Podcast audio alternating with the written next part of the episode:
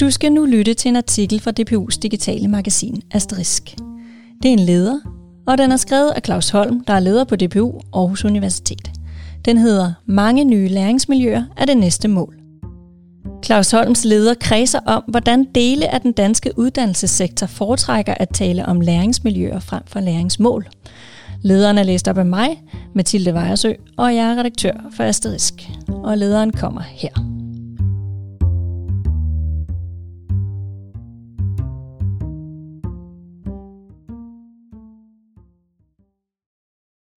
Ideer har det med at komme og gå og vende tilbage i forandret form, og det gælder ikke mindst for ideen om læring.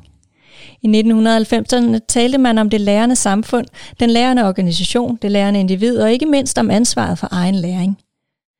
Det var og er fortsat stemmer, der skælder ud over, over læringens dannelsesforladthed, neoliberale karakter og manglende fællesskab.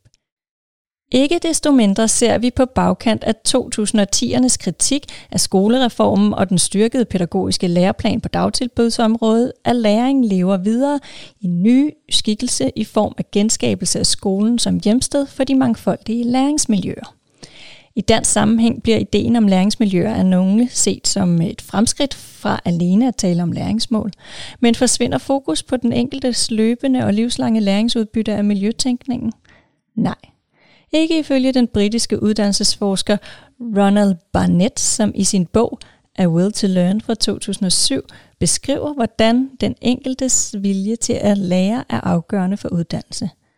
Hvis man som lærer står over for en elevs vilje til at lære, har man meget.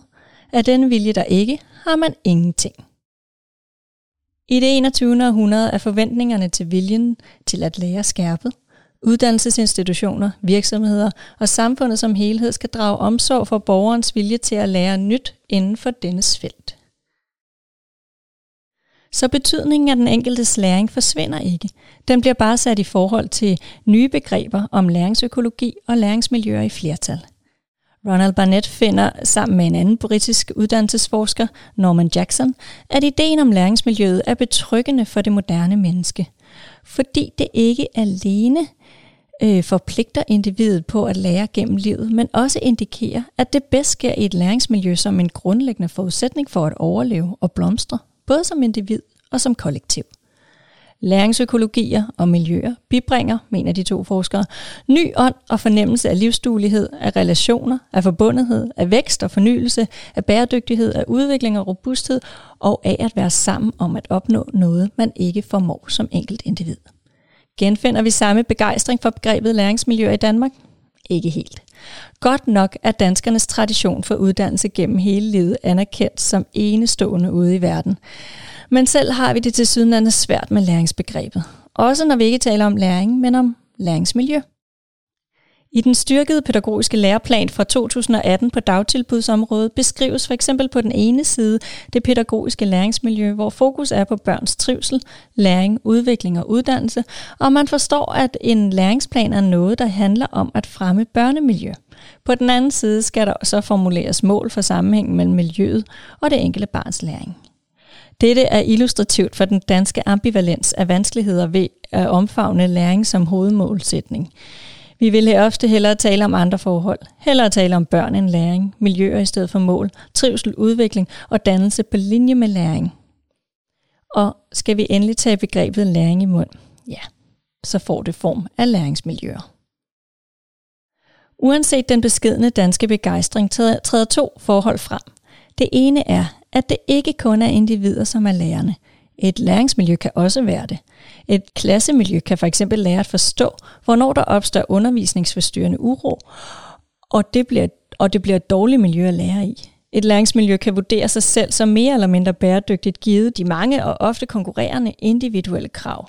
Et læringsmiljø kan lære sig selv, hvorfor det er godt for nogen og dårligt for andre.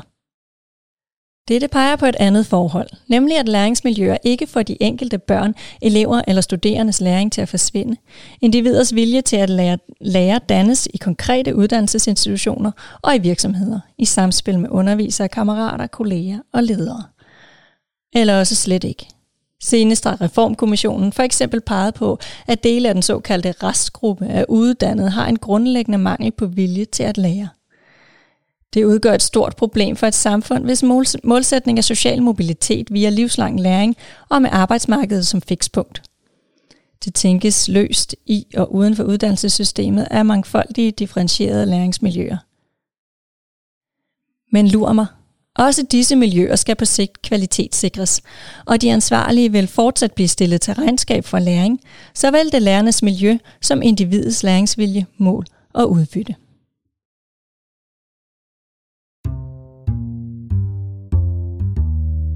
Det var Claus Holms leder til Asterisk nummer 101 om læring. Lederen var læst op af mig, Mathilde Vejersø, og jeg er redaktør for Asterisk.